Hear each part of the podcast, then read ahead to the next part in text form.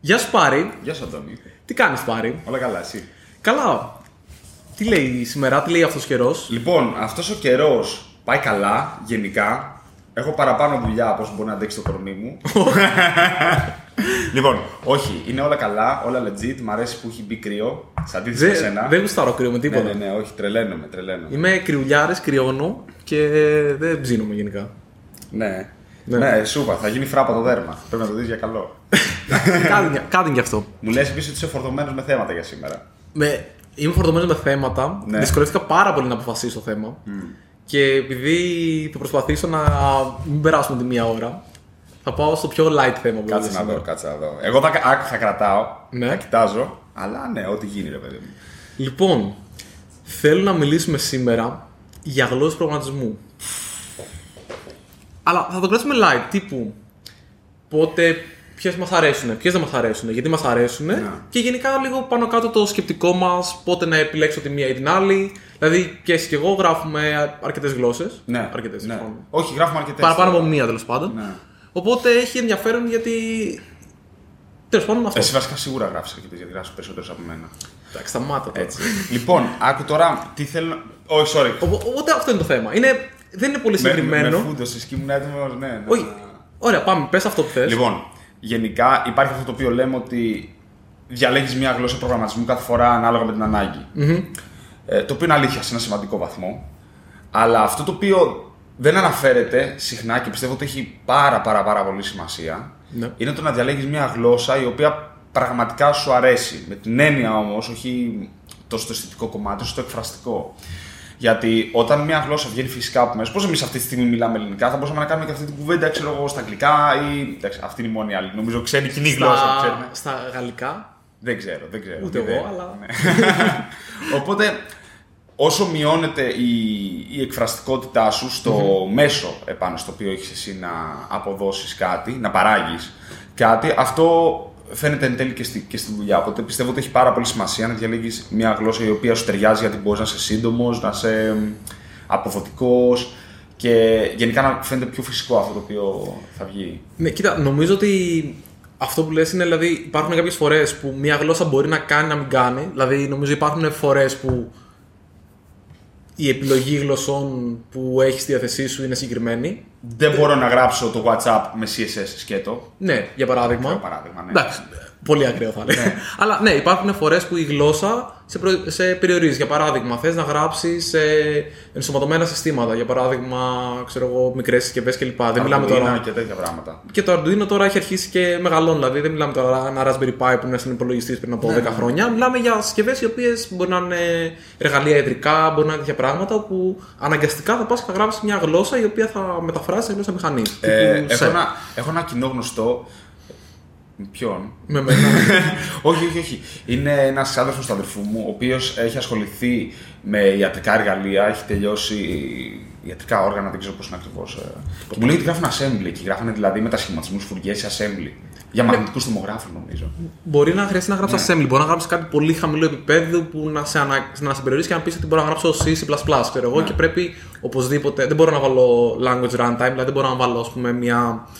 τι- τον πυρήνα της γλώσσας, όπως λέμε για παράδειγμα. Δηλαδή η Python για να τρέξει χρειάζεται και ένα runtime. Χρειάζεται δηλαδή και ένα πρόγραμμα, να το πούμε έτσι πολύ απλοϊκά, το οποίο θα, θα μεταφράσει επιτόπου τη γλώσσα και θα την τρέξει στη μηχανή. Σωστά. Η Java χρειάζεται να τρέξει ένα ε, Java Virtual Machine για να παίξει. Σωστά. Η C και η C είναι δύο γλώσσες που στο τέλος της ημέρας παίρνεις ένα εκτελέσιμο. Παίρνεις ένα πράγμα το οποίο θα πάει και θα έχει εντολές μηχανής, ξέρω εγώ. Πε, πάνω σε αυτό. Ακόμα και η Go, παρότι είναι compiled γλώσσα, πάντα σε κάθε binary, σε κάθε Το runtime, εκτελέσιμο υπάρχει το runtime μέσα. Λοιπόν, πάνω σε αυτό, παίζει να θυμάσαι που σου είχα πει κάποια στιγμή είχε πιάσει ένα mock να μάθω Rust. Γενικά. Ναι. Λοιπόν, παιδιά, να πούμε λίγο την η Rust. ε, Πολύ... Ο λίγης, η Rust είναι μια γλώσσα προγραμματισμού που έφτιαξε η Mozilla. Νομίζω ο σκοπός της Rust ήταν εν τέλει να γίνει rewrite όλος ο Firefox από C++ σε Rust. Ποιο είναι το χαρακτηριστικό της Rust σε σχέση με την Go και άλλες τέτοιου είδους compiled γλω- γλώσσες; Τη μνήμη τη διαχειρίζεται το- το πρόγραμμα, τη διαχειρίζεται η Rust, δεν τη διαχειρίζεις εσύ. Δεν κάνεις malloc και τέτοια πράγματα. Ναι, βασικά οι οι γλώσσε χωρίζονται σε δύο κατηγο... κατηγορίες. Η C και οι υπόλοιπες βασικά, όπου στη C πρέπει να πεις τώρα θέλω να πάρω έξτρα μνήμη Τώρα αυτή την έξτρα μνήμη που πήρα θέλω να την αφήσω. Και αν δεν το κάνεις στο δεύτερο, το πρόγραμμα θα συνεχίζει να αυξάνει σε μνήμη μέχρι να σκάσει. Οπότε συνήθως τι γίνεται, όταν κάποιος γράφει ένα πρόγραμμα και θέλει να έχει πολύ. θέλει να είναι πολύ αποδοτικό, να έχει λίγο overhead και όλα αυτά, το επιλέγει συνήθως με γλώσσα τύπου C, C που διαχειρίζεται και αυτός στη μνήμη. Λοιπόν, η Rust τι έκανε, διαχειρίζεται η γλώσσα τη μνήμη, αλλά σε αντίθεση με άλλες γλώσσες τύπου Java, Go, οι οποίες σου βάζουν το runtime, όπως είπες, η Rust έχει ένα τόσο ιδιωματικό συντακτικό που όλο αυτό το αναλαμβάνεις στο compile time. Δηλαδή την ώρα που ο κώδικας μεταφράζεται από κείμενο που γράψε ένας άνθρωπος σε κάτι που θα καταλάβει η μηχανή, σε αυτό το σημείο που καταλαβαίνει από τον κώδικα που εσύ έχεις γράψει με κάποιους περιορισμούς πάντα, το τι μνήμη πρέπει να δεσμεύσει κάθε φορά και τι μνήμη να απελευθερώσει. Το οποίο σου δίνει και τη δυνατότητα να γράψεις και drivers σε Rust, το οποίο είναι φανταστικό. Αλλά παρόλο που είχε όλες αυτές τις δυνατότητες και εγώ είχα ενθουσιαστεί με τη Rust και λέω θα μάθω Rust, φοβερή, Εντάξει, είναι δύσκολη γλώσσα, δηλαδή δεν, δεν παλεύεται. Εντάξει. Οπότε, εγώ τι θέλω να καταλήξω, συγγνώμη, παρόλο που τεχνικά μπορεί να είναι σωστότερη για πολλά πράγματα, αν δεν με αποκλείει, θα χρησιμοποιούσα Go. Παρόλο που δεν ξέρω Go, αυτά που έχω δει από Go είναι πολύ πιο κατανοητά από αυτά που έχω κάνει σε Rust. Βασικά το, η βασική διαφοροποίηση νομίζω που η Rust αναγκαστικά είναι πιο στριφνή σε κάποια πράγματα για να μπορέσει να τα λύσει είναι ότι δεν μπορεί η διαχείριση μνήμης να είναι μη προβλέψιμη κατά τη διάρκεια που ο κώδικάς σου μετατρέπεται, ναι. μεταφράζεται μάλλον σε, σε κώδικα μηχανής. Έχει αυτό το φοβερό που άμα στη συνάρτηση περάσει μια παράμετρο δεν την, δεν, δεν την ξαναχρησιμοποιείς εκτός αν ορίσεις εσύ κάποια scopes. Δεν θυμάμαι, έχει, έχει έναν ορισμό εκεί μέσα, δεν θυμάμαι πώς το λέει. Ναι. Αλλά ναι, το οποίο δεν το έχουμε μάθει εμείς ποτέ. Φανταζόμαστε ναι, χρησιμοποιώ τη συνάρτηση, πάμε πάλι την παράμετρο κάπου αλλού. Γιατί, γιατί είναι αυτό το θέμα, γιατί ουσιαστικά κατά τη διάρκεια που ένα, μια, ένα κομμάτι μνήμης περνάει μια συνάρτηση, μπορεί αυτό να πειραχτεί με τέτοιο τρόπο που να μην είναι ναι. προβλέψιμο πόση ώρα θες εσύ να παραμείνει αυτό ενεργό. Ναι, ναι, ναι, ναι. Δηλαδή ουσιαστικά είναι με το που καλέσεις μια συνάρτηση με μια μεταβλητή, πρακτικά αναθέτει τη διαχείριση αυτού του κομματιού μνήμης σε μια διαφορετική συνάρτηση. Ακριβώς. Ακριβώς και με το που τελειώσει. Ναι. Ακριβώς. Γιατί αυτή με τη σειρά το κάνει κάπου αλλού, κάπου αλλού, κάπου αλλού. Είναι σαν, σαν σκηταλοδρομία, ναι, το δίνει ο ένας στον, ε, στον επόμενο. Ακριβώς. Και αν πεις εσύ ότι υπάρχει κάτι, κάτι άλλο. Και αυτό σου επιτρέπει να κάνεις διαχείριση μνήμης. Γιατί οι κλασικές γλώσσες τύπου Python, Go, Node, Java, όλες αυτές έχουν αυτό που λέμε garbage collection. Ναι. Τι είναι το garbage collection, σημαίνει ότι εγώ με το που πω θέλω να φτιάξω μια καινούργια μεταβλητή, πηγαίνει με τη μία γλώσσα και δεσμεύει κάποια θέση μνήμης. Αυτό το κάνει όταν τρέχει το πρόγραμμα. Ναι. Με το που δεσμεύει αυτή τη θέση μνήμης, πηγαίνει και αρχίζει και βάζει pointers, βάζει δείκτες πάνω εκεί όταν κάποιος χρησιμοποιεί αυτή τη θέση μνήμης. Άρα, μεταφέρω εγώ μία μεταβλητή από μία συνάρτηση σε μια άλλη, από ένα αντικείμενο σε ένα άλλο, οτιδήποτε άλλο. Παραμένει πάντα ένας ενεργός δείκτης. Κάθε κάμποσο, το οποίο κάμποσο εξαρτάται από πολλές παραμέτρους και γενικότερα οι αλγόριθμοι garbage collection είναι πολύ Δεν τους ξέρω καλά, δηλαδή πώς δουλεύουν ακριβώς. Και όσο κανένα των περιπτώσεων. Λέει, σταματάει τελείως το πρόγραμμα, δηλαδή το πρόγραμμα σου παγώνει, φριζάρει τελείως και για κάποια πολύ μικρά nanosecond, millisecond, ανάλογα το πόσο μεγάλο είναι, πάει και λέει ποιες θέσεις μνήμης δεν έχουν πλέον καμία αναφορά πάνω τους. Και τις ε, τις πετάει. Αυτό είναι το automatic reference counting που λένε. Mm. Okay, και το κάνεις σε τακτά χρονικά διαστήματα αυτό. Η, ουσιαστικά το trigger, δηλαδή η συνθήκη κατά την οποία ενεργοποιεί το garbage collector είναι είτε μπορείς για παράδειγμα να πεις ότι άμα δεν φτάσω τόση μνήμη, κάπου στα gigabyte ή δεν ξέρω εγώ mm. άλλα, μην ασχοληθείς να κάνεις garbage collect, μπορώ να φτάσω τόση μνήμη. Δηλαδή μπορείς να το, να το ρυθμίσεις, ρε παιδί μου. Και ειδικά στην Java που είναι η πιο mm, ναι, ευρέως δεδομένη γλώσσα που κάνει garbage καλό garbage collection, δηλαδή θεωρείται από τους top. Okay. Αν και οι Go τώρα θεωρούν και αυτοί ότι έχουν κάνει πολύ καλή δουλειά εκεί. Δεν γίνεται. Oh. Γιατί σκέψου, ή θα πρέπει εσύ να διαχειριστεί τη μνήμη, ναι. ή θα πρέπει να υπάρχει μόνο ένας τρόπος να διαχειρίσει μνήμη, όπως είναι για παράδειγμα η Rust, mm. που σου λέει τι, χρησιμοποιήσει τη μεταβλητή, τελειώνεις η συνάρτηση, εξαφανίζεται από προσωπική. Το οποίο είναι τα πάντα trade γιατί αυτό είναι, είναι πολύ ιδιαίτερο συντακτικό mm. και αλλάζει εντελώς ο τρόπος που γράφεις κώδικα βασικά. Αλλά απ' την άλλη, μπορείς πλέον να γράψεις προγράμματα που τρέχουν στο kernel. Μπορείς να γράψεις drivers mm-hmm, ναι. σε Rust, το οποίο είναι φανταστικό επίσης και πάρα πολύ ασφαλές. Δηλαδή, εγώ, και εγώ θα ήθελα τη μνήμη να τη διαχειρίζεται ένα πρόγραμμα και όχι εγώ. Ουσιαστικά αυτό που έχει καταφέρει να κάνει η Rust είναι να έχει ταυτόχρονα memory safety, δηλαδή ασφάλεια που διαχειρίζει σε μνήμη από πολλά και να μην κάνεις εσύ ε, το. Να, να μην έχεις μάλλον το, το overhead του garbage collection. Ναι. Γιατί ας πούμε ή θα πας σε μια γλώσσα τύπου C, όπου εσύ θα κάνεις διαχείριση μνήμης, άρα Το οποίο δεν το θέλουμε. το πόσο γενικά. memory safety θα έχεις είναι με το πόσο καλό κώδικα γράφεις, πόσο δομημένο και το καθεξής. Δεν σου ξεφεύγουν πράγματα ή δεν κάνεις free πράγματα πριν πρέπει να τα αφήσεις. Ή θα πρέπει να πας σε μια γλώσσα που θα το διαχειρίζεται με το κλασικό μοντέλο, να το πω, με το Ναι, τέλος πάντων garbage- μοντέλο αυτό, garbage collection. το οποίο ουσιαστικά σου δημιουργεί αυτό το απόζητο. Δεν είναι ότι σταματά το πρόγραμμά σου για κανένα λεπτό έτσι, για κανένα... Όχι, γιατί έχει καταλάβει κανένας ποτέ. Όχι, αλλά είναι κάτι το οποίο ενδεχομένως σε ένα αξιονικό, αξιονικό τομογράφο να είναι πρόβλημα. Ναι, ναι, ναι, ναι, ναι, ναι ξεκάθαρα. Δηλαδή ε, ε, ε, εκεί πάνε νομίζω και έρχονται. όλα. Άκου, τι γλω... όχι άκου, μάντεψε, ποια είναι η γλώσσα που πρέπει να μάθουμε. Και οι δύο. Δεν θέλει πάρα πολύ μαντεψιά. Απλά σκέψου λίγο out of the box. Elixir. Όχι, γι' αυτό σου λέω σκέψου λίγο. Α. Άκου, έληξη θα μάθουμε, το έχουμε πει και θα μπούμε σε αυτό το θέμα μετά. Ε, δε, με, με. Small talk. Small... Καλό. Ναι, small talk είναι νομίζω 80s έπαιζε. 90s. Κάπου εκεί νομίζω είναι η πρώτη ευρέως διαδομένη αντικειμενοστρεφής γλώσσα προγραμματισμού. Η οποία νομίζω το χαρακτηριστικό το οποίο είχε είναι έχει ένα σύστημα με messages. Κάπως έτσι. είναι. Δηλαδή, Έχει μέσα στη σπάση. έτσι ξεκίνησε κάπως νομίζω ο αντικειμενοστρεφής προγραμματισμός. Οκ. ε, Με τη Smalltalk δηλαδή. Με πιάνεις βασικά, αδιάβαστο. Έχεις διαβάσει Objective-C. Ναι. Κάποια, στιγμή- κάποια λίγα. Σίγουρα παραπάνω από μένα. Όλα, όλοι αυτοί οι ιδιωματισμοί της Objective-C σε σχέση με τη C είναι κατά βάση Smalltalk. On top of C. OK. Ναι, ναι, ναι, ναι, ναι. ναι. Και ε, θε, θεωρείται γενικά Σούπερ. Δεν, δεν είχα ιδέα. κορυφαία γλώσσα για, τη, για την εποχή της. Από άψη, όχι ότι χρήσιμη, εύκολη αυτό, αλλά ο τρόπος με τον οποίο σχεδιάστηκε και αυτό το οποίο ήθελε να πετύχει θεωρείται ότι ήταν ε, mind blowing. Ξέρω, Οκ. ήταν. Αλλά για πάμε λίγο στην Elixir. Ε, ε, Elixir, κοίτα, είναι. Ε, βασικά ουσιαστικά είναι μια functional γλώσσα. Σωστά; Ναι. Ε, Ε, συναρτησιακή, ναι. Συναρτησιακή σίγουρα, γλώσσα, σίγουρα. δηλαδή. βα- Είναι ένα παράδειγμα, να το πω. που Δεν ξέρω πώς. Το, το paradigm. Paradigm, ναι. Ε, κοίτα, το, το Elixir παίζει πάνω από το, το virtual machine της ε, Erlang. Erlang. Άρα ουσιαστικά πάει να πάρει μια γλώσσα που ήταν λίγο πιο στριφή να την γράψει κάποιος και να την κάνει λίγο πιο φιλική. Νομίζω βάζει και κάποια. Σε, κα- μπορείς να βάλεις κάποιες συναρτήσεις που είναι και λίγο πιο ρε παιδί μου μεγάλες, δηλαδή έχεις την έννοια του προστακτικού προγραμματισμού σε κάποιες Οκ. από τις περιπτώσεις. Δεν έχω, γενικά Elixir δεν έχω δει μόνο ξέρεις, blog posts, ε, tutorials και Ναι. δεν Έχω, έχω... έχω, έχω παίξει. Έχω γράψει ξέρω, εγώ δύο γραμμές Elixir. Γενικά Α, δεν έχει τρέξει με ένα κα- Από τα χέρια μου δεν έχει τρέξει κάτι σε Elixir. έχει παίξει μια βλακεία. δεν θυμάμαι τι ήταν. Αλλά εμένα πότε με έψησε αυτό. Ε, όταν είδα ότι. Δεν ξέρω αν ισχύει ακόμα, αλλά το backend του WhatsApp είναι όλο Erlang. Μμμ, ναι. Γιατί αυτό το οποίο έχει το Erlang VM που σου δίνει είναι πάρα πολύ καλό concurrency. Δηλαδή μπορείς να έχεις ταυτόχρονα πολλά πράγματα να. Με two να τρέχουν. actors.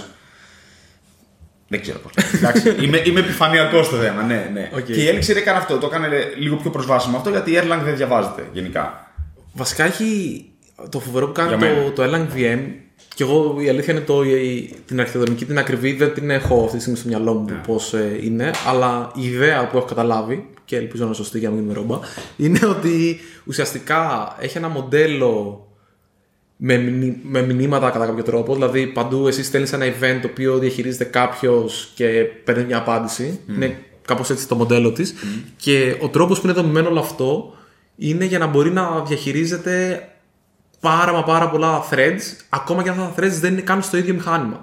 Δηλαδή, Τι, α, έχει τέτοιο πράγμα. Κά, κάπως ξεκινάς λοιπόν και στείνεις κάποια Erlang VMs τα οποία μπορεί να είναι και σε cluster mode ή κάπως έτσι και ουσιαστικά εσύ δεν λες Σόπα ρε. δεν είναι το κλασικό μοντέλο που λες: Βγάζω άλλο ένα web server, ένα web server, ένα web server.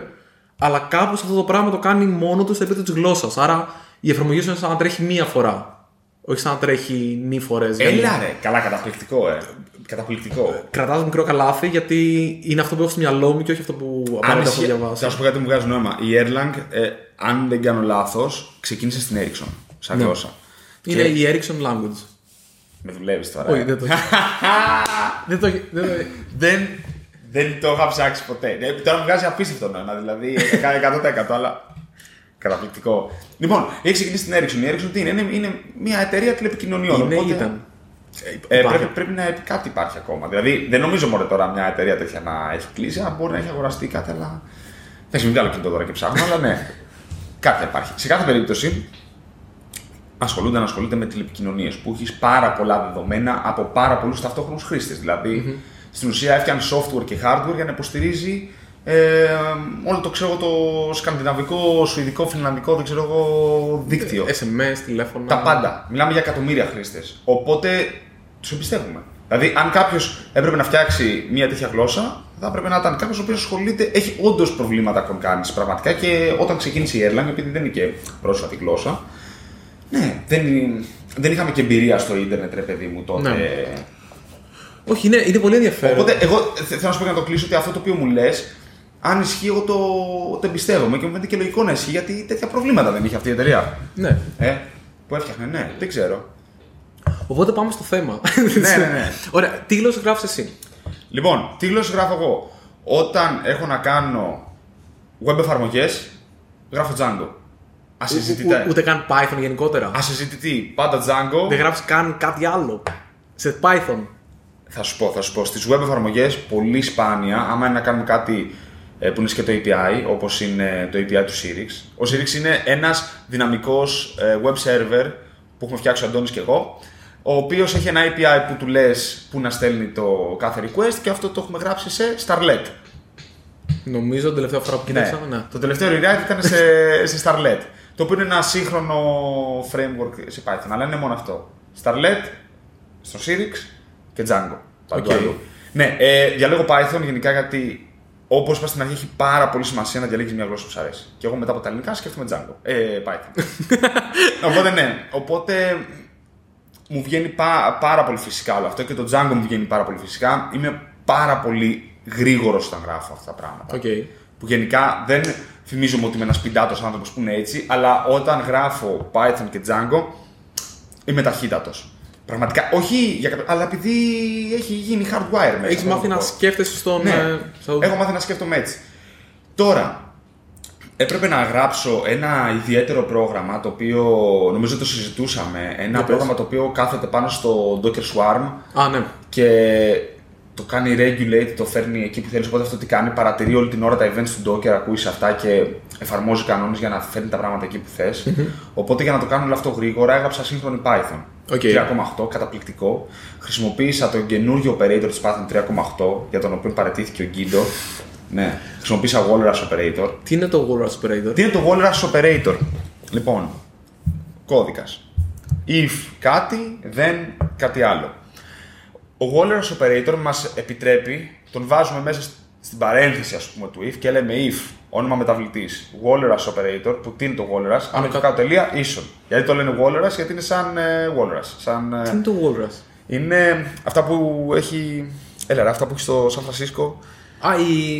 οι θαλάσσιοι ελέφαντες. Οκ. Οι θαλάσσιοι ελέφαντες. Και είναι τα ματάκια και τα δοντάκια από κάτω. Οκ. Στην ουσία απλά είναι πλάγια. Λοιπόν, Οπότε... οπότε, σε κοιτάει έτσι. ναι, μπράβο.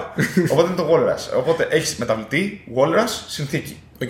Τι κάνει αυτό, παίρνει τη συνθηκη και την αποθηκεύεις στη μεταβλητή. Ωραία. Αν είναι true, τρέχει αυτό το πράγμα μέσα στο if και εσύ έχεις πρόσβαση στο αποτέλεσμα της συνθήκης με μια μεταβλητή και με μια έκφραση. Διαφορετικά θα έπρεπε να έχεις αναθέσει τη συνθήκη σε κάποια μεταβλητή εκτός του if, το βάλεις μέσα και μετά. Άρα ουσιαστικά είναι το. Και παίζει και στο while, συγγνώμη. Α, Και παίζει και στα. Ναι. ναι, το, το Wild ήταν πιο ενδιαφέρον, σαν- ενώ μου βγάλει πιο πολύ νόημα σαν παράδειγμα, γιατί το if είναι πιο απλό. Δηλαδή στο if τι κάνω, ε, my var ίσον κάτι, ναι. if var, else Εγώ οτιδήποτε. γενικά είμαι από αυτούς που λατρεύω τους operators, λατρεύω το συντακτικό και προτιμώ να χρησιμοποιώ operators από το να χρησιμοποιώ συναρτήσεις. Οκ. Θέλω αυτό που γράφω να μοιάζει με κάτι που μπορεί να έγραφα εκτός υπολογιστή. Ναι, οκ. Καταλαβαίνω. Ναι, δεν θέλω να καλώ πολλές συναρτήσεις και αυτά. Μ' αρέσει. Δηλαδή τώρα τρελαίνομαι και μόνο που σκέφτομαι ότι στην Python 3.9 ή 3.10 θα μπορώ να προσθέσω dicts. Το φτιάξανε. Ε, είναι proposal και, και γουστάρω τρελά. Μ' αρέσει. Μ' αρέσει. Είναι, είναι, είναι φυσικό. Ναι, αυτό θέλω αυτό και αυτό. Δεν θέλω να κάνω αυτό τελεία append. OK. Κατάλαβα. Συν, τελεία, απλά πράγματα. Μ' αρέσει. Ε, Είναι, είναι ωραίο γιατί στην Python ε, ουσιαστικά μπορείς αρκετά εύκολα να φτιάξεις operators οι οποίοι ουσιαστικά δίνουν σαν συναρτήσεις. Ναι. Αυτό βέβαια μοιάζει πάρα πολύ με, με συναρτησιακές γλώσσες. Τύπου, ε, ξέρω εγώ. Ναι, με λίστη Haskell έπαιζε αυτό. Ε, Πού το ML είχαμε θυμάμαι πολύ νομίζω ότι. Ναι. Haskell δεν είχα γράψει πολύ, γι' αυτό δεν θυμάμαι. Αλλά. κάνει; Α, ναι. ναι, όχι. Prolog. Prolog. Ούτε Prolog είχα γράψει ποτέ σοβαρά. Πολύ περίεργη γλώσσα. Ε, μην πάμε εκεί. Λοιπόν, τι άλλα γράφεις, πες μου. Ε, Μόνο Python να την γράφεις και Όχι, Python. όχι, όχι, θα, θα σου πω εντάξει, ήθελα να πω αυτά απλά επειδή μου αρέσουν πάρα πολύ. Ε, λοιπόν, JavaScript και TypeScript. OK. Τώρα έχω να γράψω καιρό, αλλά γενικά γράφω με τη σέσουλα.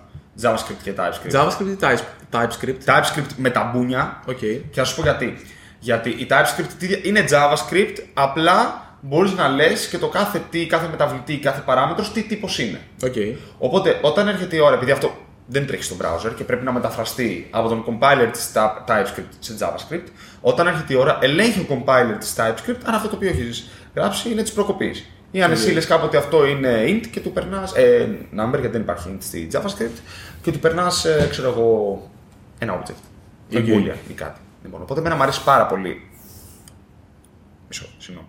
Μ' αρέσει αυτό. Ακόμα περισσότερο μ' αρέσει το ότι αυτό μπορώ στην TypeScript να το βάλω στον βαθμό που θέλω. Αυτό το πράγμα που στην Java πρέπει όλα να έχουν τύπους και. Java ή Java είπα. Java εννοούσα πάντως. Τέλος Java πάντων. είπες. Java, Java, Java. Λοιπόν.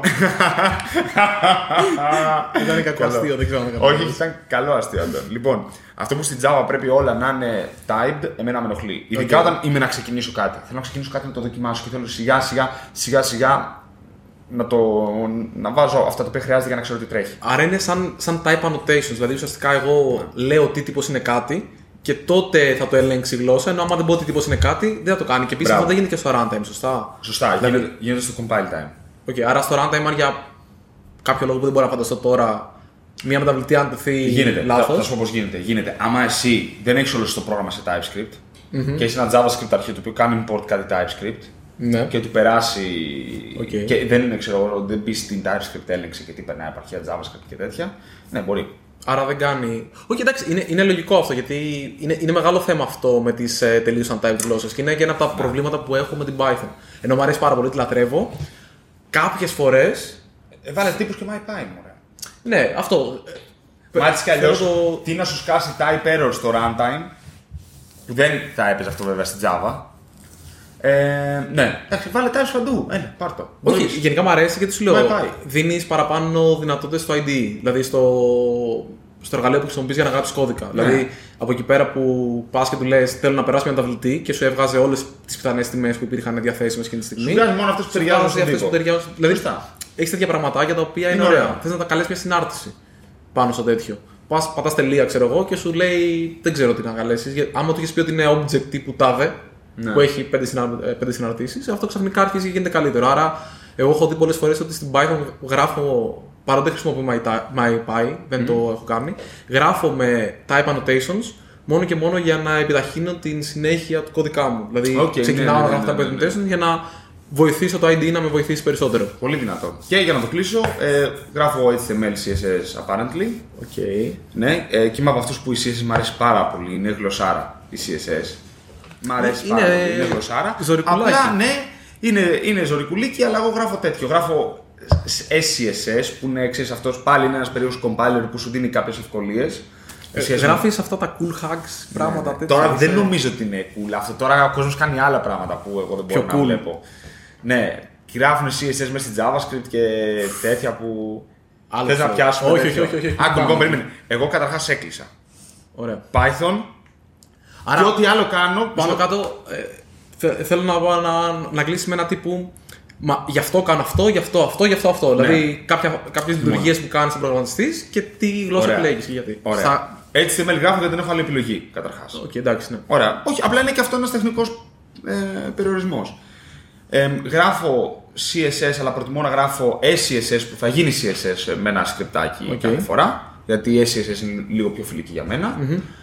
Γράφω JavaScript και TypeScript, αντίστοιχα κρίνω ανάλογα με τη σοβαρότητα του project. Δηλαδή, άμα να γράψω κάποια βλακία για μένα, ξέρω για κάποιο blog, πετάω το jQuery μέσα και τρέχω JavaScript κανονικά. Άμα να κάνω κάποια εφαρμογή, γράφω TypeScript. Οκ. Ωραία. Το, Και το ο- Xterm.js είναι σε TypeScript. by the way. ναι, είναι σε TypeScript το Xterm.js. Ήταν πολύ καλή επιλογή το οποίο πήγαμε γιατί το Xterm.js είναι ένα πάρα πολύ περίπλοκο πρόγραμμα. Είναι ένα terminal που τρέχει μες στο browser. Λοιπόν, οπότε ναι, η TypeScript είναι ότι ε, πρέπει και βγήκανε πάρα, πάρα, πάρα πολλά προβλήματα. Τα παιδιά νομίζω θα βάζανε κιόλας να μην μπορείς να έχεις και null μεταβλητές εκεί. Οκ. Αλλά δεν ξέρω αν το κάνουν τελικά. Αρχίζει λίγο να ζεσμό, ρε παιδί μου. Μετά κάπου εκεί Ναι, πέρα ναι, αρχίζει αρχίζει να αρχίζει τα ναι. περίεργα. αλλά Ναι, εγώ είχα, είχα αποσυρθεί ρε παιδί μου τότε από το project και οτιδήποτε είναι εκτός browser για μένα είναι Python. Τελείωσε. Οκ. Θέλω να μάθω Go ή Rust, κάτι να μπορώ να βγάλω ένα binary. Θεωρώ ότι έχει πάρα πολύ σημασία. Αν και, και κλείνω εγώ με όλο αυτό, το βλέπω να πηγαίνει αρκετά στο ότι θα φτύνουμε WebAssembly και θα τρέχουμε WebAssembly σαν binary. Είναι σκληρή φασούλα αυτή, αλλά πρακτικά και αυτό είναι νομίζω παρόμοιο με τη λογική του LLVM. Δηλαδή, Μπράβο, μπράβο, πα- μπράβο. πας και μπράβο. το, το LLVM τι είναι, ένας compiler που άμα φτύσεις, ας πούμε, σαν να λέμε συντακτικό LLVM, αυτό μεταφράζει αυτόματα, έχει από κάτω, ξέρω εγώ, 50 αρχιτεκτονικές, δεν θυμάμαι πώς έχει. Ναι, ναι, ναι, ναι. Και πάει και γίνεται μπα- ε, εκτελέσιμο αρχείο ουσιαστικά, δηλαδή γλώσσα μηχανής, σε οποιαδήποτε αυτές τις αρχιτεκτονικές. Αυτό χρησιμοποιεί Swift για παράδειγμα. Ναι. Αυτό Η χρησιμοποιεί Objective-C, Objective-C. ε, ο Clang, ο C compiler. C compiler. Ένα project της Go που λέγεται νομίζω Tiny Go, κάπως έτσι. Ναι, φτύνει Clang. Ουσιαστικά ε, φτύνει LLVM. LLVM και μετά δεν έχεις όλη... Δεν είναι 100% συμβατό με όλη τη γλώσσα την Go, αλλά έχει ένα υποσύνολο αυτής και μπορεί να το κάνεις σε LLVM μετά. Να σου πω, εσύ τι γράφεις; Εγώ τη γράφω. Τι- Λοιπόν, καθημερινά μπορεί να γράψω Go, Python, PHP, Ο... Ε, δεν το περίμενες. Go, Python, PHP και Node.js. Αυτά είναι τα. α- Αυτά, αυτές οι γλώσσες είναι που γράφω στη δουλειά μου. Στο eFood για παράδειγμα, οτιδήποτε ξεκινάμε ας πούμε και δεν είναι. Εντάξει, προφανώς frontend που δεν, ε, δεν γράφω καθόλου εγώ. Έχουμε HTML, JavaScript, CSS. Νομίζω δεν ξέρω αν έχουν CSS ή κάτι άλλο. Υποθέτω κάτι, κάποιο pipeline θα έχουν. Οκ. Ε, οτιδήποτε δεν είναι και είναι σε microservice, ουσιαστικά έχουμε αρκετό Python κώδικα που είναι πιο παλιές υπηρεσίες. Έχουμε, όχι Python, συγγνώμη, PHP κώδικα. Οκ. Ε, Python κώδικας νομίζω κυρίως εγώ έβαλα στην πλατφόρμα. Υπήρχαν κάποια μικρά πραγματάκια, αλλά αφού πήγα εγώ και μετά έχουν μπει κάποια services που εξυπηρετούν. Go έχουμε αρκετά services και προσπαθούμε να γράφουμε εκεί. Και Node.js που είναι κάποιες υπηρεσίες που έχουμε ήδη. Αλλά γενικά καινούργια services προτιμάμε την Go ή την Python. Αυτές είναι οι. Ανάλογα με το. Τι μου, κάτι μου είπες, συζητούσαμε και μου είπες πότε επιλέγεις τη μία και πότε την άλλη πριν.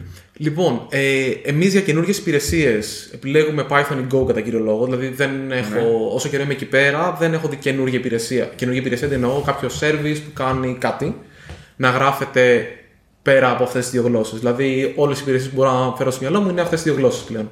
Η την PHP την, την έχουμε για legacy, ας πούμε, λόγους, δηλαδή για service που υπήρχαν ήδη και τα οποία χρησιμοποιούμε εννοείται πάρα πολύ πλέον και Και, αναπτύσσουμε. και εντάξει, και δεν υπάρχει λόγος άμεσος να πας κάπου αλλού, ρε παιδί μου. Οκ. Σωστά. Ε, και το Node.js που και εκεί πέρα είναι και αυτό λιγότερα projects, αλλά έχουμε κάποια projects τα οποία είναι σε Απλά, Node.js. μου είπες πότε διαλέγεις Python και πότε Go. Ωραία, πότε Έχεις κάνει δια- ένα διαχωρισμό. Λοιπόν, ε, εγώ σαν Αντώνης σήμερα διαλέγω Python. Αν δεν έχω λόγο να επιλέξω μία από τις δύο, θα διαλέξω Python.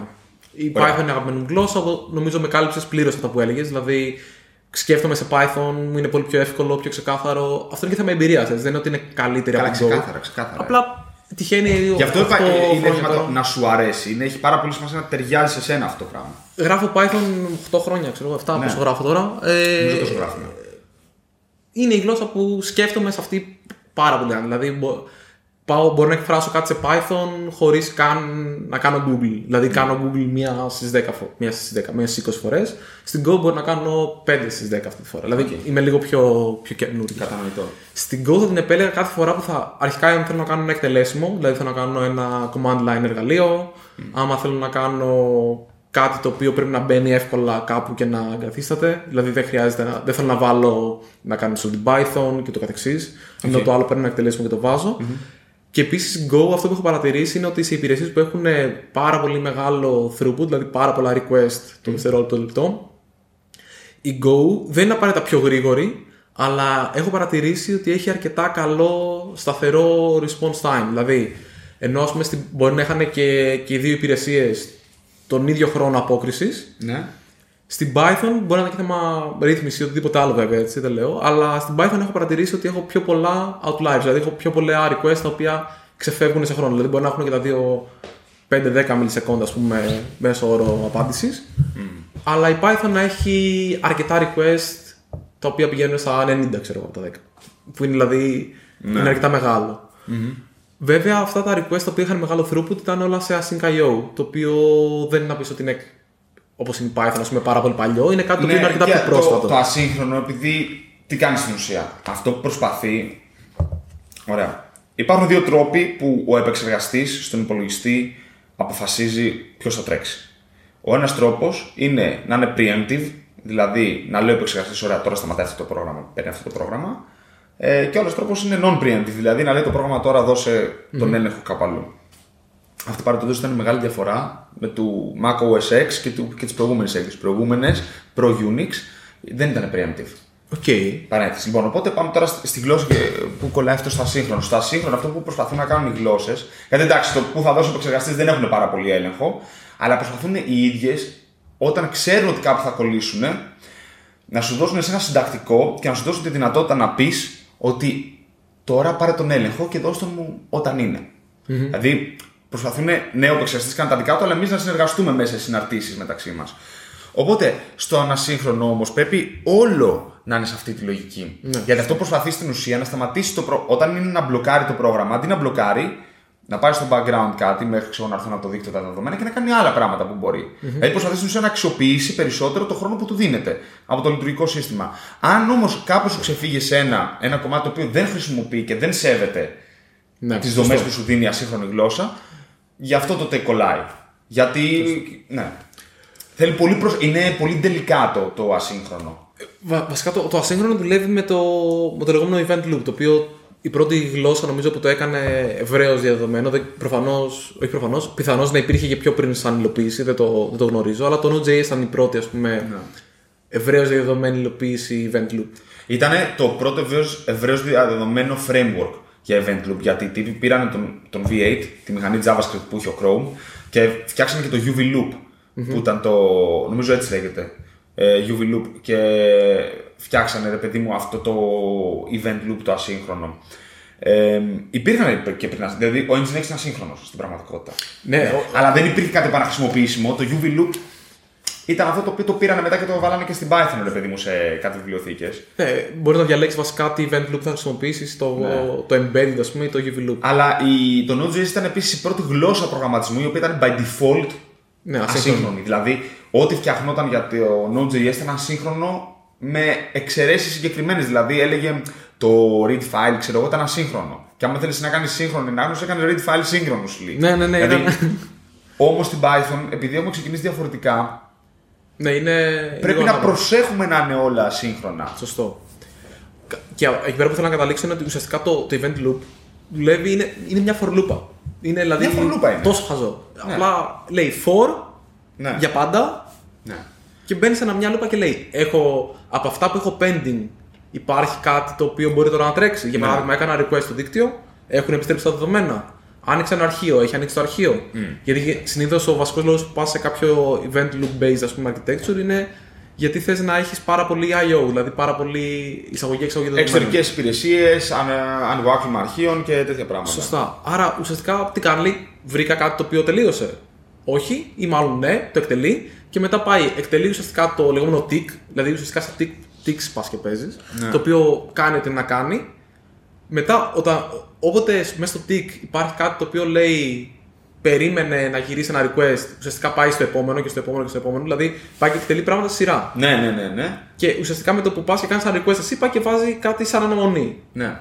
τελειώνουν όλες οι αναμονές που έχει εκτελέσει, ξαναπάς από την αρχή και λες: Έχει γυρίσει κάποια αναμονή, έχει γυρίσει Μια κάποια αναμονή. φορλούπα. Ένας while 1, ας πούμε. Αυτό. Και άμα το κακό εκεί πέρα τι είναι, αυτό ακριβώς που είπες, ότι αν σε οποιοδήποτε σημείο του κωδικά μου έχω κώδικα που μπλοκάρει και δεν κάνει yield στο event loop. Ναι. Γεια Δεν δίνει τον έλεγχο. Ακριβώς. Μπλοκάρει τα πάντα. Δηλαδή, για παράδειγμα, θέλω εγώ να κάνω encode decode JSON. Το οποίο είναι το πιο, ένα πολύ κλασικό παράδειγμα. Δηλαδή, θέλω να πάρω ένα Έχουμε JSON. στην Python ασύγχρονο τέτοιο εργαλείο. Όχι, ούτε στο, στο Node.js υπάρχει. Είναι περίεργο γιατί αυτό έτσι κι αλλιώς είναι στον επεξεργαστή. Δηλαδή, άμα δεν κάνει κάτι offload κάπου, εκτός αν. Ναι, δεν ξέρω. Γι' αυτό συνήθως τρέχεις με, με δύο event loops. Το οποίο είναι το ένα το main event loop το οποίο εξυπηρετεί requests και έχει ένα event loop το οποίο είναι για πράγματα που δεν σε πειράζει να μπλοκάρουν τόσο πολύ. Όπου Ναι. πας και κάνεις yield σε αυτό και λες: Πάρε αυτά τα δεδομένα, κάντα μου JSON object και φέρτα μου πίσω. Ωραία, άκου τώρα μια ιδέα που μου ήρθε. Για πες. Δεν, δεν την έχω σκεφτεί καθόλου, οπότε την παίρνεις αφιλτράριστη και, και την Ω. κρίνεις. Πώς θα μας φαινόταν να τρέχουμε δύο servers, έστω ότι έχουμε ένα web server, ένα, ο οποίος ο ένας θα δέχεται τα requests όπως είπε, και θα έχουμε έναν δεύτερο, ο οποίος και αυτός θα είναι async IO, ρε παιδί. Βασικά δεν μας πολύ νοιάζει αυτός τι θα είναι, αλλά αυτός θα τρέχει όλα τα ακριβά του επεξεργαστή πράγματα, αλλά το δικτυακά θα μιλάμε ασύγχρονα. Δηλαδή, εγώ θα στέλνω στο localhost, αν θέλω να κάνω decode JSON, θα στέλνω το string σε μια localhost διεύθυνση και θα περιμένω να μου απαντήσει ασύγχρονα. Θα δούλευε αυτό; Θέλεις νομίζω. Θα έχουμε ένα gRPC πράγμα, ρε παιδί μου. Ναι, θε- πάλι όμως εκεί πέρα θα έχεις encode decode. Από... Ναι, αλλά σε άλλο process. Μα, μα και πάλι την απάντηση του άλλου process πρέπει να την πάρεις να την κάνεις decode εσύ. Γιατί θα την πάρεις σε bytes εσύ και τα bytes πρέπει να τα κάνεις ένα object JavaScript. Εκτός αν Βλακεία, είσαι τόσο super Όχι, όχι, wow. βλακεία, βλακεία. Αυτό που είπαμε με τον Jason ήταν βλακεία, αλλά κάτι άλλο αντίστοιχο. Θα μπορώ να το κάνω pipe πίσω. Συνήθως το κάνεις με. α, α, Εντάξει, το- όχι, αυτό, αυτό, αυτό είναι χαζομάρα, εντάξει. έλα. Εντάξει, σταματάω. Αλλά Αλλά σταματάω. ουσιαστικά το Node τι κάνει έχει το λεγόμενο IPC μοντέλο, το Inter-Process Communication Ναι, μοντέλο, σωστά. όπου πρακτικά μπορώ εγώ μέσα σε δύο processes να διαμοιράσω και μνήμη με κάποια συγκεκριμένα πρωτόκολλα. Άρα πρακτικά ουσιαστικά έχω ένα, ένα, ένα main event loop, ένα working event loop, του λέω πάρε bytes, Ναι. φέρε μου JSON object JavaScript. Ναι. Άρα εγώ δεν χρειάζεται να μπω σε κάποια διαδικασία encoding, decoding. Θα έχουμε και ασύγχρονο Django, ε, σιγά σιγά. Ε, λέγανε στο 2, τώρα είπανε στο, Στο τρία. στο 3. Όχι, βασικά στο 3. Λέγανε συγγνώμη στο 3 και τώρα λένε στο Στο 3. 3 πλέον το, μπορεί να μιλάει αυτό το πρωτόκολλο που λέγεται ASGI, Μμμ, οκ. που, που είναι στην ουσία ασύ- ασύγχρονο, αλλά στην κορυφή, ρε παιδί μου. Δηλαδή, μέσα σε συναρτήσεις που τρέχεις με τον κώδικα δεν μπορούν να είναι ασύγχρονος Οκ. ακόμα, αλλά τώρα μάλλον θα είναι. Οκ. Μάλλον Γε- θα είναι. Γενικά κάνουν φοβερή δουλειά, δηλαδή είναι. Στο Django κάνουν φοβερή δουλειά. Είναι, είναι φοβερό. Να σου πω, εμεί.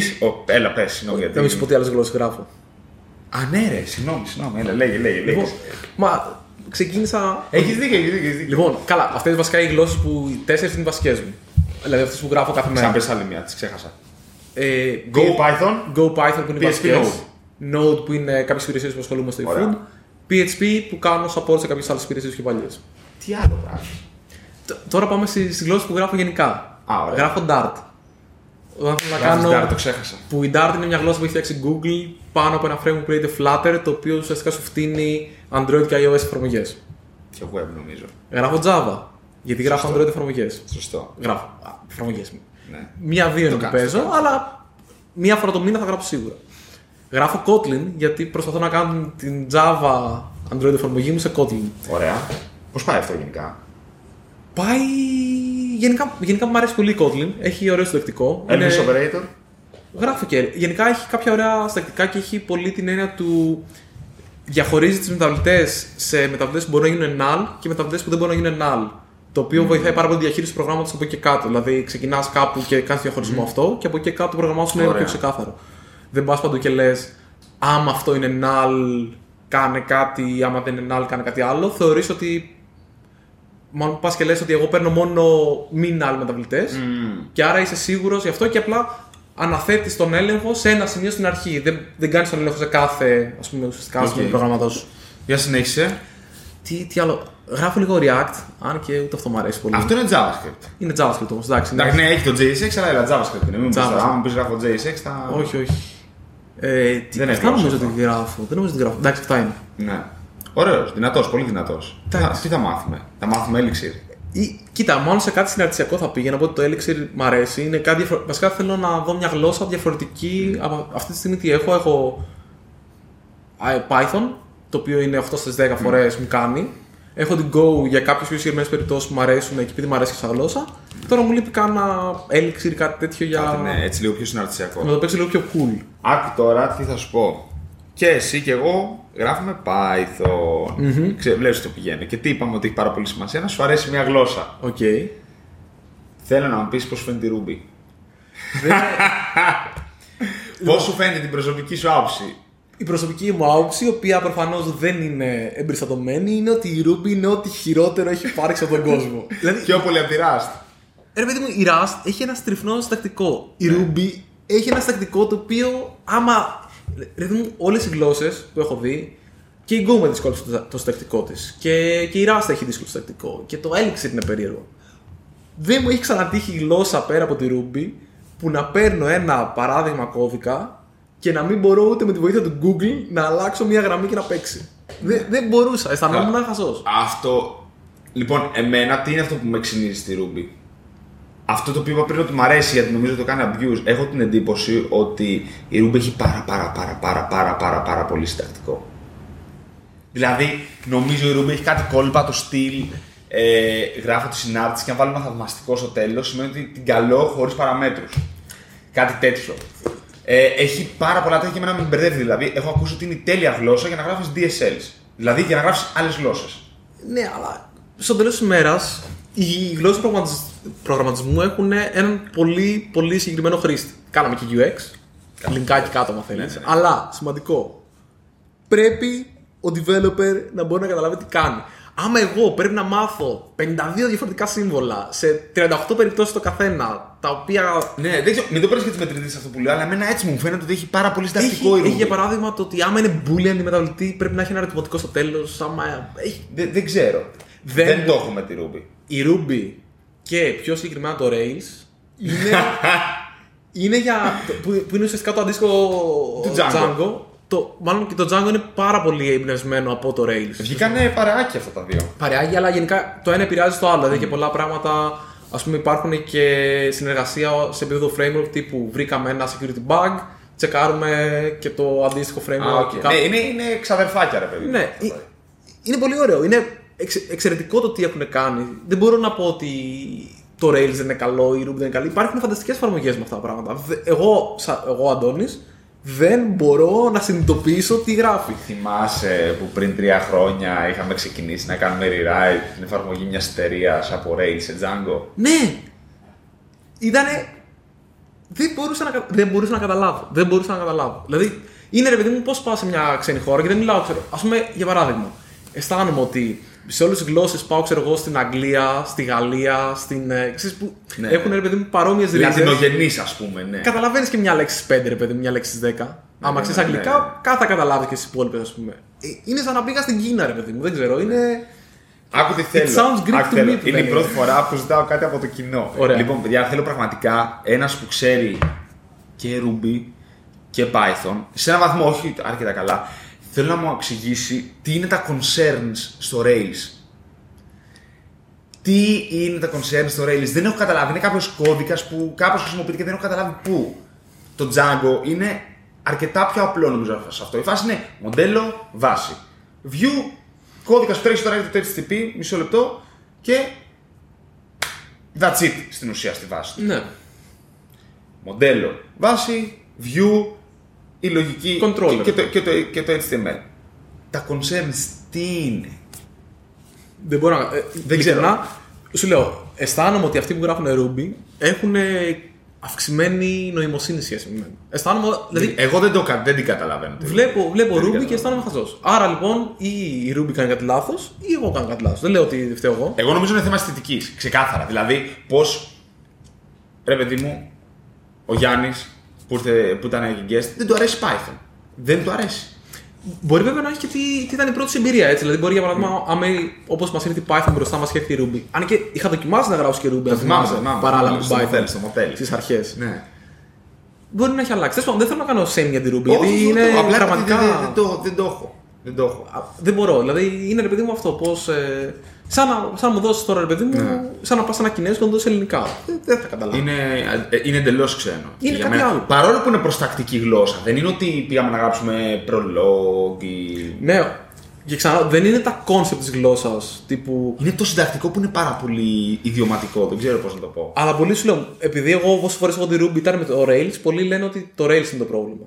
Επειδή στη Ruby μπορείς να γράψεις DSL και επειδή το Rails έχει πάρα πολύ DSL πάνω από τη Ruby. Μαγεία δηλαδή. Ναι. Ναι. Σαν μπορούμε να το μαζέψουμε. Ναι, είναι τύπου γράφεις κάτι έτσι και βάζεις μια τελεία κάπου ή βγάζεις μια τελεία Ναι. και ξαφνικά εκρήγνυται το σύμπαν, ας πούμε. Ναι, οκ. Τέλος πάντων. Για αυτό εμένα που έχει μ' αρέσει στην Python που έχει το. Έχει κάποιους συγκεκριμένους operators που δεν είναι λίγοι, αλλά έχει κάποιους operators και εσύ μετά μπορείς να γράψεις για την κάθε κλάση πώς ερμηνεύεται αυτός ο operator στην ουσία. Και αυτό είναι λίγο μαγεία, βέβαια. Είναι λίγο μαγεία, αλλά υπάρχει, ένας, περι- υπάρχει μια πιο κοινή γλώσσα δηλαδή. Ωραία.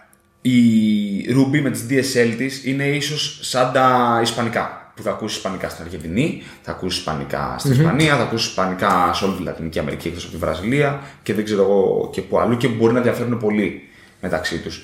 Μου φαίνεται λίγο πιο συνεκτική η Python, μου φαίνεται πιο πολύ σαν τα αγγλικά, που απλά θα ακούσουμε διαφορετική προφορά. Οκ. Έτσι, έτσι το έχω κάπως στο, στο μυαλό μου. Μπορεί να μην είναι. Ε, μπορεί να είναι ατυχές το παράδειγμα, δεν ξέρω, αλλά μου φαίνεται ότι επειδή η Python σου λέει οι operators είναι αυτοί, δεν μπορείς να κάνεις πολύ μαγεία με το συντακτικό. Έχεις αυτούς τους λογικούς operators, αυτούς τους αριθμητικούς operators και αν θες να τους ερμηνεύσεις εσύ κάπως αυτούς, δηλαδή Ναι. είναι πάντα στην ερμηνεία συγκεκριμένων συμβόλων που όμως είναι στάνταρ, δηλαδή ξέρεις ότι το συν είναι πρόσθεση. Τώρα, άμα πάρεις εσύ το συν, φτιάξεις μια κλάση και το ερμηνεύσεις σαν, Αφαίρεση. σαν αφαίρεση, είσαι φάουλ εκεί. Ναι. Δηλαδή θέτει κάποιους κανόνες που εμένα μου αρέσει. Τότε να σου πω, μπορεί να το έχω καταλάβει και πάλι λάθος. Σου- Σου λέω, δεν, δεν, δεν έχω. Δεν θέλω να πω κάτι, απλά ε, εγώ δεν θα γράφω ποτέ. Δηλαδή, εντάξει, νομίζω ότι η ζωή μου και χωρίς τη Ruby θα είναι εξίσου. Θα καλή. έγραφε ποτέ γλώσσα προγραμματισμού του στυλ. Κάποιοι έχουν βγάλει μια, ένα compiler της Python σε JavaScript. Θα έκανε τέτοιο πράγμα επειδή σε αρέσει Python. Να γράφεις δηλαδή document create, ξέρω εγώ, element, αλλά σε Python. Εγώ όχι. Και νο- νομίζω ότι. Α πούμε, για παράδειγμα, πολλά από τα προβλήματα που μπορεί να έχει κάποιος με το JavaScript είναι προβλήματα τα οποία έχουν να κάνουν με τον browser. Με το πώς δουλεύει ο browser, με το πώς πρέπει να πάρεις κάποιες κλάσεις στο document ή οτιδήποτε άλλο. Άμα εγώ απλά πάρω τα προβλήματα και τα μεταφέρω στην Python, Ναι. δεν θα. Σωστό, σωστό, σωστό, σωστό. Καταλα... Καταλαβαίνω τη λογική. Μ' αρέσει ρε παιδί μου η λογική του προσπαθώ εγώ να συγκεντρώσω, να μην βάλω τους προγραμματιστές να γράφουν γύρω γλώσσες. Αλλά νομίζω ότι είμαι πολύ υπέρ του μότο το ότι ξέρεις τι, ε, προγραμματιστής είσαι, γράφτο. Δηλαδή, Ναι. δηλαδή μετά Ναι, από ένα ναι, ναι. σημείο δεν, δεν, μπορείς να, δεν μπορεί να λέει κάποιος ότι ξέρεις τι, είμαι senior προγραμματιστής, αλλά γράφω μόνο Python. Ναι. Δεν σου λέω ότι εγώ σίγουρα η προτίμησή μου νομίζω ήταν ξεκάθαρη. Αλλά ναι, άμα χρειαστεί αύριο να γράψω Ruby, θα έγραφα Ruby. Δηλαδή ναι. Όχι, όχι, πλέον συμφωνώ. θα, θα κάτσω, θα φάω μία μέρα, δύο μέρες, μία εβδομάδα. Ναι. Μπορεί να μην γράψω την καλύτερη Ruby, μπορεί να μην είναι χαρούμενοι οι ρουμπάδε μετά από αυτό που θα γράψω, αλλά θα την γράψω. Ναι. Δηλαδή θεωρώ ότι δεν πρέπει η γλώσσα να είναι. Η γλώσσα είναι ένα εργαλείο, δεν πρέπει να είναι ένα εμπόδιο, κατά τη γνώμη μου. Ε, συμφωνώ και γι' αυτό διαφωνώ με αρκετό κόσμο ο οποίος μου λέει πω, πω, πω, το CSS, η CSS δεν παλεύεται, είναι γιατί να το περνάμε όλα αυτά. Παιδιά, Είναι αυτό. είναι αυτό. Και η αλήθεια είναι ότι για styling θέλεις κάτι εντελώς δηλωτικό και με, και με περιορισμούς. It is what it is. Και πλέον, ειδικά, μπορείς μες CSS να κάνεις καταπληκτικά layouts, μπορείς να κάνεις σχεδόν τα πάντα. Σε περιοδικό μπορείς να φτιάξεις πλέον. Ε, έλα, πάρε ένα framework που τα έχει κάνει πιο εύκολα από σένα, πέτα 10 κλάσει επάνω και τελειώνουμε. Δεν... Όχι, ε, θεωρώ ότι είναι θέμα ανασχόλησης. Δηλαδή, με, από ένα, καταλαβαίνω πάντα με ότι περιορισμούς, ναι. στην αρχή αναγκαστικά θα ξεκινήσεις από μια γλώσσα. Και καλό είναι άμα ξεκινάς να μην ξεκινήσεις και διασπείρεις την προσπάθειά σου στο να μάθεις 10 γλώσσες. Θες μάθεις γλώσσε που πλέον είναι άχρηστες. Για μένα εννοείς. Όχι, όχι, γενικά που έχουν. Έχω. Καλά, στη σχολή είχα γράψει γλώσσες που δεν χρησιμοποιώ, αλλά δεν σημαίνει να Είχα. Όχι, θα σου πω εγώ. Ε, εγώ είχα κάποια στιγμή, τρίτη ηλικίου, νομίζω, κάπου εκεί, που προσπαθούσα λίγο να ψιλοκαίγομαι. Ε, με είχε πιάσει λίγο και γράφα flash, για παράδειγμα. Οκ, Μια εντάξει. γλώσσα στην action script, η οποία πλέον δεν, δεν, δεν παίζει αυτό. Εντάξει, Αυτό, αυτό όμως και πάλι δεν Αν είναι έχει- γλώσσα. Ήταν ρε παιδί μου. Γλώσσα σκρι- ήταν, ρε. ε, σκριπτάκια πάνω σε ένα framework. τσα- Δηλαδή ήταν, ε, δεν ήταν Εντάξει, open είχε- source, δεν είχε τέτοια Δεν προβλήματα. είναι ούτε η Swift ήταν open source μέχρι την έκδοση του 2.3. Ναι. Αλλά είχε, είχε if μέσα, είχε αναθέσει μεταβλητών, ήταν legit, εντάξει. Και τη είναι γλώσσα, α, ναι. Ναι. Και πάλι καλά που γλίτωσα, μου την είχε βαρέσει κάποια στιγμή να μάθω αυτή τη γλώσσα που λέγεται λεγόταν, δεν ξέρω, ColdFusion. Ήταν πάλι μια τσαντόμπι OK. server side. Και λένε όλοι, Ω, η ColdFusion είναι ό,τι καλύτερο έχει υπάρξει ποτέ. Αλλά εντάξει, δεν. Έχει σημασία. Μπορεί επίσης μια γλώσσα να σε εκφράζει πάρα πολύ, να είναι ξέρω εγώ ό,τι καλύτερο υπάρχει, αλλά να μην χρησιμοποιείται από την αγορά. Το οποίο είναι, είναι πρόβλημα γιατί κάποια στιγμή θα χρειαστεί μια Σίγουρα. χείρα βοηθείας. Κοίτα, Ένα πρέπει- stack overflow, ρε παιδί μου, ένα κάτι τώρα. Μην Πρέπει. πρέπει... τώρα εσύ και ο Κούκος. Και α το άλλο. Τώρα που είσαι μόνος είναι καλά. Άμα χρειαστεί να χτίσει μια ομάδα, άμα χρειαστεί αύριο να πάρεις άλλο ένα συνεργάτη, Ναι. Για δεύτερο. παράδειγμα, αν αυτή τη στιγμή έπρεπε να ξεκινήσω μια καινούργια εφαρμογή και αποφάσισα να την κάνω σε Crystal στην Ελλάδα. Θα βρεις τους ρουμπάδες, οι ρουμπάδες γουστάρουν Crystal. Γουστάρω ρε Crystal γιατί είναι σαν την Go, ρε παιδί μου, αλλά σε Ruby. αλλά good luck with that. Εντάξει, Είναι- μια είναι- άλλη είναι πιο γλώσσα. δύσκολο, είναι πιο μια δύσκολο. άλλη γλώσσα. Τώρα έβαλε αυτός ο VC. Έλα ρε, ο Y Combinator. Α, οκ. Ο Graham έκανε, έβγαλε μια γλώσσα προγραμματισμού, δεν θυμάμαι καν πώς τη λέει. Paul Lang. Έβγαλε, έβγαλε ένα περίεργο πράγμα που είναι μια διάλεκτο της Lisp. Άλλο, Lisp, λέγε. Τα- ε, Καλά, δεν θέλω να τις πάω. Θεωρώ ρε παιδί μου ότι όλες οι γλώσσες έχουν σημασία. Και σου λέω, οι μόνες γλώσσες που δεν έχω αγγίξει σημαντικά είναι οι συναρτησιακές. Και μου πεις ότι η JavaScript είναι συναρτησιακή, γιατί. Είναι και συναρτησιακή η JavaScript. Μπορείς να γράψεις συναρτησιακή JavaScript, αλλά έχει σημασία αυτό το οποίο γράφει να μην είναι περίεργο. Και, στο, επίσης. και στην Python μπορεί να Ναι, γράψεις. γι' αυτό λέω, έχει σημασία αυτό το οποίο γράφεις να μην είναι περίεργο.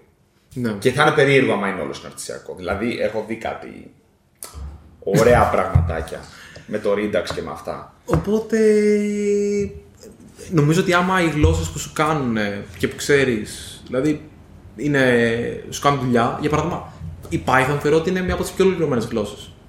Και ξαναλέω, Πάρα, σίγουρα- πάρα πολύ σί- ολοκληρωμένη. Σίγουρα στρέφομαι προς την Python και την προτιμάω γιατί είναι η αγαπημένη μου γλώσσα. Δηλαδή είναι ξεκάθαρο. Λοιπόν, σου έχω project. Για να ξεκινήσουμε να μάθουμε μια γλώσσα. Οκ, Λοιπόν, θα βάλουμε έξυπνο θερμοστάτη στο γραφείο. ωραία. Άκου. Δεν θα βάλουμε HomeKit ή Google Home παρόλο που θέλω. Οκ. Βασικά, ας μην αποκλείσουμε. Αλλά θα παίζει με αυτό. Έχει βγει ένα open source ε, framework για smart homes και τέτοια πράγματα. Δεν θυμάμαι πώς λέγεται. Ναι. Τέλος πάντων, είναι ένα γνωστό. Κάπου Οκ. λέγεται Open Home Assistant. Home Assistant νομίζω λέγεται. Οκ. Και θα γράψουμε ένα framework εμείς, ένα framework, συγγνώμη, ένα πρόγραμμα σε, όχι Erlang, σε Elixir, Οκ. το οποίο θα τρέχει, θα βάλουμε εδώ ένα server στο γραφείο ή σε κάποιο cloud Ωραία. Και θα ελέγχουμε το θερμοστάτη. Εντάξει. Όχι. Τώρα θες απάντηση. Ε, ρε φίλε, θέλω, θέλω τώρα κάμερα, όπως σου είπα, σου είπα για τους, για τους αλγόριθμους, τους οποίους εγώ έχω ξεκινήσει και αύριο κάτι θα παραδώσω. Κάτι θα Εγώ δεν παραδώσω. ασχολήθηκα καθόλου. Οπότε, άμα θες, Εγώ. μπορώ να δεσμευτώ όπως και με τους αλγόριθμους την άλλη φορά όταν θα κάνουμε το πρόγραμμα. Κατάλαβα. Πάμε HomeKit, δεν πειράζει. Όχι, να το δοκιμάσουμε, δεν είμαι μαζί Δεν σου. έχω θέμα. Εμένα με νοιάζει ότι θα 'ναι ζεστά όταν ερχόμαστε εδώ. Ναι, μπορούμε να. Και να πειραματιστούμε με κάτι καινούριο. Οκ. Κοίτα, πάντως γενικά για να το ψιλοραπάρω ρε παιδί μου το, το Ναι. πράγμα, νομίζω ότι το, το βασικό είναι μια, να, να αισθάνεσαι άνετα στη γλώσσα, Ναι. να, να είναι καλή γλώσσα για τη δουλειά. Για παράδειγμα, άμα πας και στην Go να διαχειρίζεσαι δεδομένα τα οποία έχουν τυχαίες δομές, δεν δεν θα γίνει. Τι- δεν- Δεν πρόκειται να γίνει. Δηλαδή, κάθε φορά πρέπει να κάνεις cast και interfaces και δεν ξέρω και εγώ τι άλλο. Δηλαδή, είναι, είναι πολύ δύσκολο. Θα πήγαινε σε Python. Άμα θες να κάνει machine learning, θα το κάνεις σε Python. Γιατί αυτή τη στιγμή το 90% των ανθρώπων που κάνουν machine learning το κάνουν σε Python. Δηλαδή, ε, έχει νικήσει γλώσσα όπως η R. Άμα θες να κάνεις web εφαρμογές, οκ, εκεί έχεις επιλογές, κάνε αυτό που σου είναι πιο εύκολο. Τι σου είναι πιο εύκολο, καλά. Άμα υπάρχει κάτι, προφανώς μάλλον μένεις εκεί. Άμα το κάνεις εσύ κάτι που είναι πιο εύκολο και σε αυτό που θα βρεις και ανθρώπους. Δηλαδή είναι πολύ σημαντικό γι' αυτό. Πολύ Πάρα, σημαντικό. πάρα, πάρα πολύ σημασία και το αγνοεί ο κόσμος αυτό πάρα πολύ. Δηλαδή, οκ, άμα αύριο, ας πούμε, για παράδειγμα, έφτιαχνα μια καινούργια εταιρεία και ήθελα να κάνω προϊόν, μπορεί να μην το έκανα σε Elixir. Γιατί και το Elixir δεν είναι κάτι τέλειο. Ναι, όχι, δεν το συζητάμε. Ή μπορεί να το έκανα σε Elixir και να ήμουν διατεθειμένος να εκπαιδεύσω ανθρώπους. Ή ανθρώπους που είχαν όρεξη ή ανθρώπους που δεν είχαν καν ιδέα από το Elixir. Μικρή παρενθεσούλα, μια γλώσσα που δεν αναφέραμε και μου αρέσει πολύ και έχω γράψει λίγο Kinect και τέτοιο είναι η C-Sharp. Έχει κάνει πάρα πολύ καλή δουλειά η Microsoft. Άντε, οκ. Ναι, ναι. Κλείνει. Τε- αυτό. δεν είναι γενικά με το Λίγο, Microsoft λίγο, οικοσύστημα πέρα από τον υπολογιστή. Είχα, δεν είχα έχει. κάνει ένα προγραμματάκι σε ένα workshop εκεί τέλος πάντων. Καλή Με την φάση. Mixtec, ναι. Αυτά που Είναι, λες. είναι ωραίο, νομίζω τέτοιο. Να είσαι. Δεν γίνεται να είσαι senior και να πεις ότι εγώ δεν ξέρω να γράφω μια γλώσσα. Μάλλον Όχι, δεν το γράφω επειδή δεν ξέρω και Ναι. δεν διατίθεμαι. Αυτό. Δεν Να σου το λέω, άμα δουλέψω. μου πεις γράψω σήμερα, προφανώς σήμερα δεν μπορώ να το γράψω. Αλλά σε ένα εύλογο χρονικό διάστημα. Νομίζω τα, βα- ε, τα βασικά μωρέ είναι κοινά παντού τώρα. Αν δεν πάμε σε γλώσσες τύπου ξεφεύγω, prolog και τέτοια πράγματα. ε, Ναι. Είναι κάτι εντελώς διαφορετικό τρόπο σκέψη. Ε, Όλες είναι η Fels 4 και καλός συναρτήσεις. Αυτό είναι. Πέντε πράγματα. Δεν Ναι. είναι. Απλά με άλλο τρόπο. Και σίγουρα να σκεφτείς. Αν κάνει γλώσσα. Δηλαδή για το, για το machine learning για παράδειγμα, δεν θα γράψεις. Εντάξει, Go έχει αρχίσει και έχει κάποιες βιβλιοθήκες σε machine learning. Αλλά και πάλι, ας πούμε. Δεν... Ε, θα γράψεις Python ή Swift. Αυτά είναι τώρα που έχουν περάσει. Και Swift έχει machine learning. Οκ, δεν το έχω. Γίνεται χαμός με Swift και TensorFlow σε αυτή τη Οκ. φάση. Ε, κάνω follow στο Twitter τον Man τη Swift. Α, γι' αυτό. Ναι. Δηλαδή, Πρέπει να δεις ρε παιδί μου να έχει. Και σίγουρα και κάτι το οποίο νομίζω ότι είναι το πιο παρεξηγημένο είναι να βρεις τα άτομα τα οποία θα μπορέσουν να στελεχώσουν την ομάδα που θα κάνουν αυτό το πράγμα. Γιατί. Άμα χρειαστείς χέρια και δεν έχεις, είναι θέμα. Καλή τύχη. Οπότε Τέλεια. αυτά γενικά. τώρα. Εντάξει, τελικά Τέλεια. ωραία πήγε. Ναι, ωραία πήγε. Μ' άρεσε, εμένα μου άρεσε πάρα πολύ. Μ' αρέσουν πάρα πολύ αυτές έτσι λίγο πιο χαλαρές που δεν του λες. Κοίτα, σίγουρα από προγραμματιστή προγραμματιστή θα, δει- θα ακούσει πολύ διαφορετικές ιδέες, αλλά νομίζω κάποια βασικά στοιχεία παραμένουν. Ναι. Τέλεια. Οπότε. Να ευχαριστήσουμε. Να πούμε πού μπορούν να μας βρούνε. Μισό, πριν έχουμε κορσάκι. Έχουμε course, εννοείται. Το οποίο έχει βγει το πρώτο επεισόδιο και θα βγουν ε, σε δύο εβδομάδες στο επόμενο και σε δύο εβδομάδες στο επόμενο και σε δύο εβδομάδες στο επόμενο. Για ντόκερα, άμα γουστάρετε. Άμα βαριέστε το YouTube, γιατί έχουμε ακούσει και αυτό πάρα πολύ και δεν θέλετε να μας βλέπετε. Κάτι πάρα πολύ. μου. Ένα, ένα άτομο το είπε. Μην τρελαινόμαστε τώρα. Όχι, το 100% των ανθρώπων που μας μίλησαν σήμερα για το Ναι. τέτοιο. Όχι. Ε, Spotify, Ναι, Apple Podcasts, Google Podcasts. Ακριβώς. Μας ακούτε όποτε θέλετε στην αγαπημένη σας εφαρμογή. Άμα υπάρχει εφαρμογή podcast που δεν υποστηρίζει για κάποιο λόγο κάτι από αυτά τα τρία, feel Ναι. free to ask. Θα το βάλουμε. Απλά αυτά ξέραμε, αυτά βάλαμε. ναι. Και ευχαριστούμε πάρα πολύ που μας ακούσατε. Και μέχρι την επόμενη εβδομάδα τα λέμε. Τα λέμε. Bye.